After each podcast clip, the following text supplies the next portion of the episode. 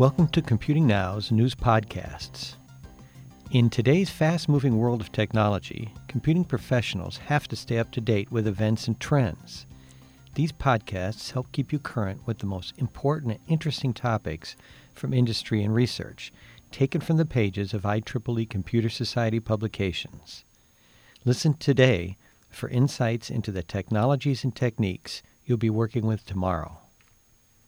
I'm Lee Garber, the IEEE Computer Society Senior News Editor. Today's podcast, How Safe Are Secure Websites, was researched and written by Linda Daly Paulson and appeared in the October 2010 issue of Computer Magazine. Concerned organizations say basic flaws in web security design may be causing many websites that display padlock icons, which are designed to show that they're secure, to be unsafe.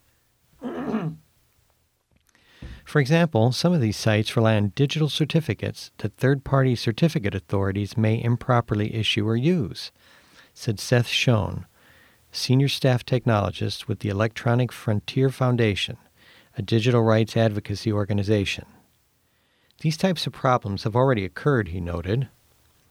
At issue are websites that display padlock icons to indicate their communications are protected via HTTP secure technologies.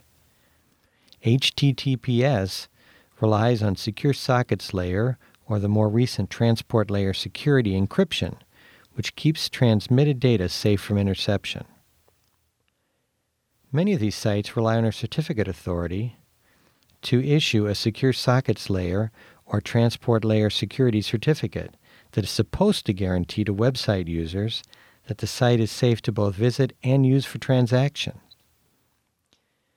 Based on checks the certificate authority is supposed to make, the certificate is designed to verify that the connection is securely encrypted and that the party on the certificate owns the displayed domain name and is a legitimate and legal entity.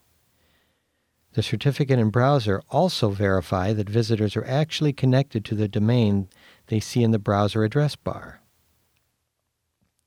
Schoen said there are now so many certificate authorities, website visitors don't know which authorities are trustworthy and genuine and which could misuse their certificates to, for example, eavesdrop on users.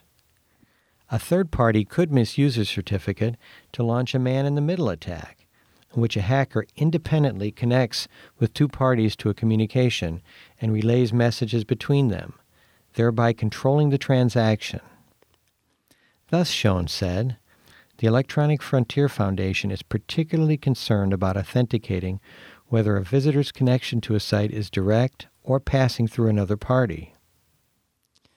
Root certificate authorities, such as DigiCert, Entrust, Equifax, GlobalSign, GoDaddy, and VeriSign, are considered directly trustworthy because they've passed independent audits by well-known professional services firms such as Ernst & Young and KPMG International.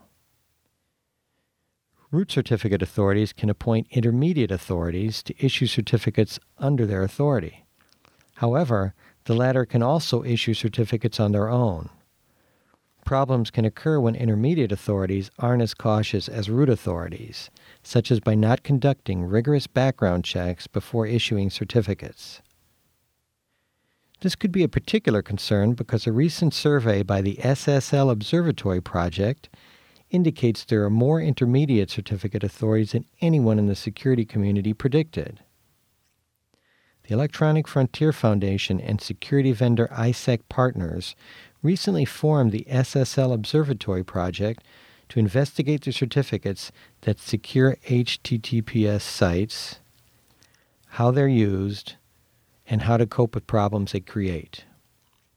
Melih Abdulhayoglu, CEO for security vendor Comodo Group, said the most important problem is domain validation certificates. A certificate authority automatically issues a domain validation certificate for a given website only by verifying the domain and address in a Whois directory. Sites that have received domain validation certificates still display the padlock icon. According to Abdulhayoglu, Although domain validation certificates are inexpensive to produce, they're a bad idea because the issuing certificate authority doesn't authenticate or validate the business behind a website. In addition, the certificates aren't subject to independent auditing.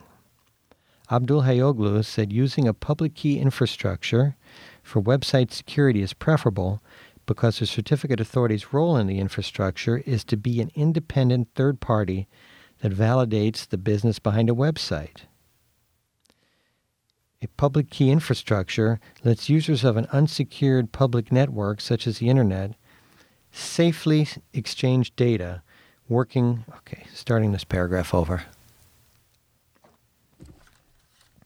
Abdulhayoglu said using a public key infrastructure for website security is preferable because the certificate authority's role in the infrastructure is to be an independent third party that validates the business behind a website. Public key infrastructure lets users of an unsecured public network, such as the Internet, safely exchange data by working with paired public and private cryptographic keys issued and shared via a certificate authority. The certification, th- starting this paragraph over, the certification authority, Browser Forum, a consortium of certificate authorities and browser providers, is addressing website safety issues by developing industry wide authentication standards. End of podcast. Thanks for listening to this edition of Computing Now's news podcast. You can hear other episodes and keep up with important technology news and trends at the Computing Now news page at computer.org/cn.